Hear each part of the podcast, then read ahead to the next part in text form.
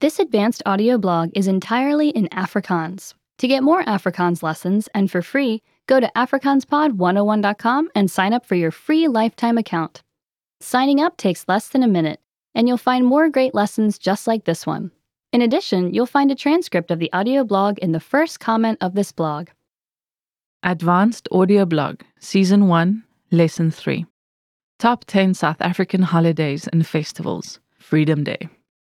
Vryheidsdag is 'n publieke vakansiedag wat op 27 April gevier word in Suid-Afrika. Die vakansie vier die heel eerste demokratiese verkiesing wat gehou is in 1994 nadat apartheid beëindig is.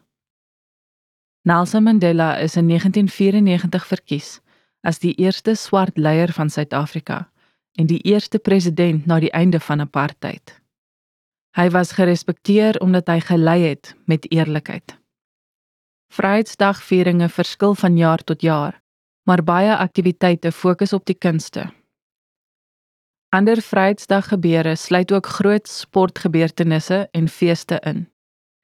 Die 1994 verkiesings was belangrik omdat dit die eerste verkiesings was waarin alle Suid-Afrikaners 18 jaar of ouer, maak nie saak wat hulle ras was nie, toegelaat was om te stem. Selfs uitheemse inwoners van Suid-Afrika was toegelaat om te stem in die verkiesing. In vorige jare, terwyl apartheid nog in werking was, was enige iemand wat nie wit was nie gekonfronteer met beperkings.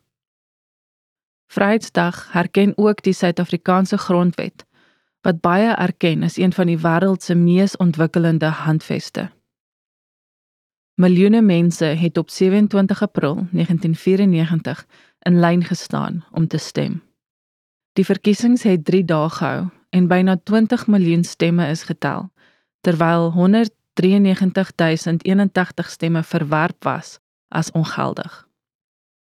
Die Afrikaanse Nasionale Kongres, ANC, het 62% van die stemme gewen. Die party het saam met die Nasionale Party en die Inkatha Vryheidsparty die nuwe nasionale vergaderings gevorm. Die beheerliggaam se eerste taak was om Nelson Mandela te verkies as president. Suid-Afrikaanse heidene vier ook heidense Vryheidsdag op 27 April tot eer van die natuur en seisoene en siklusse. Remember to go to afrikaanspod101.com and sign up for your free lifetime account. Signing up takes less than a minute, and you'll find more great lessons just like this one. Visit afrikaanspod101.com.